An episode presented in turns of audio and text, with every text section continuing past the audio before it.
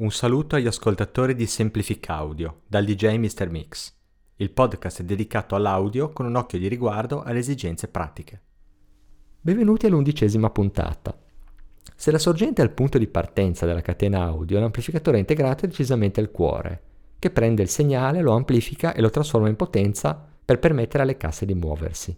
Parlando di un impianto base, basterà che l'ampli abbia un tasto di accensione, una rotella per il volume e un selettore degli ingressi, che di solito sono più di uno. Negli ingressi ci sarà almeno una presa RCA dove potrà entrare il cavo RCA che collega il lettore CD, una specializzata per il fono, se sei un amante del giradischi, sempre RCA e di solito una ausiliaria per quello che ti pare, tecnicamente identica a quella del CD, quindi ancora RCA.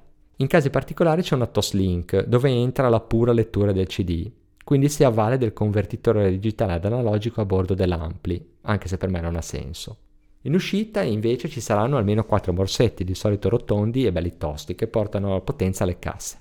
Molti amplificatori hanno almeno due rotelle dedicate all'equalizzazione dei bassi e degli alti. Attenzione, qui parla di J. Mr. Mix dopo un quarto di secolo di esperienza.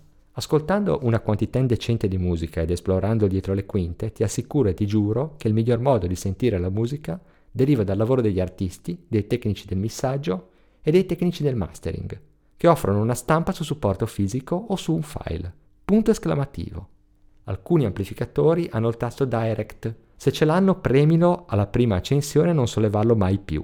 Se un pezzo ha un suono fastidioso, deve avere quel suono perché così hanno deciso che faccia durante tutto il processo di produzione. Equalizzare un suono all'atto dell'ascolto equivale a vanificare il lavoro di tutti quelli che lo hanno curato maniacalmente con l'uso attento di equalizzatori, compressori, riverberi, ritardi, limitatori ed infine processi di mastering avanzati.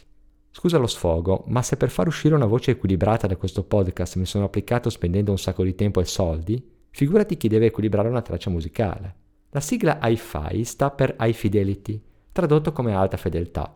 Se in un live il microfono ha fischiato, nella riproduzione deve fischiare nel modo più simile possibile. Non è un errore da correggere, è una rappresentazione fedele del palcoscenico.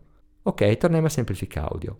L'acquisto della sorgente non è strettamente legata all'acquisto dell'amplificatore, perché si può scegliere di collegare un giradischi ad un ampli da 5 watt o da uno da 80 mentre quello è altamente influente sulla scelta dei diffusori passivi da legarci. L'amplificatore integrato è un anello sensibilissimo della catena audio. I suoi ingressi e le sue uscite permettono o meno l'uso del multicanale. Le sue caratteristiche lo rendono più o meno adeguato a pilotare diversi tipi di casse e il suo peso ne identifica la fascia di qualità costruttiva. L'amplificatore si sceglie in base a cosa si vuole e a cosa si vorrà dall'impianto. È una delle scelte più importanti e durature della catena audio.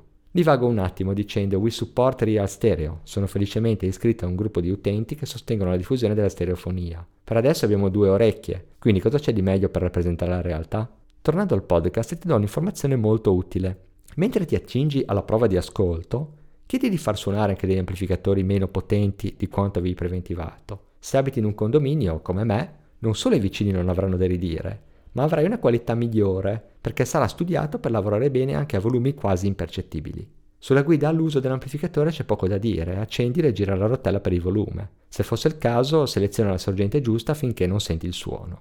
La cosa più complicata è interfacciarlo correttamente con quello che c'è prima e con quello che viene dopo, ma vorrei dedicare almeno una puntata ai cavi e ai collegamenti. Non mi resta che invitarti all'ascolto della prossima puntata del podcast di Semplifica Audio e come di consueta buona musica ed un saluto dal DJ Mr. Mix.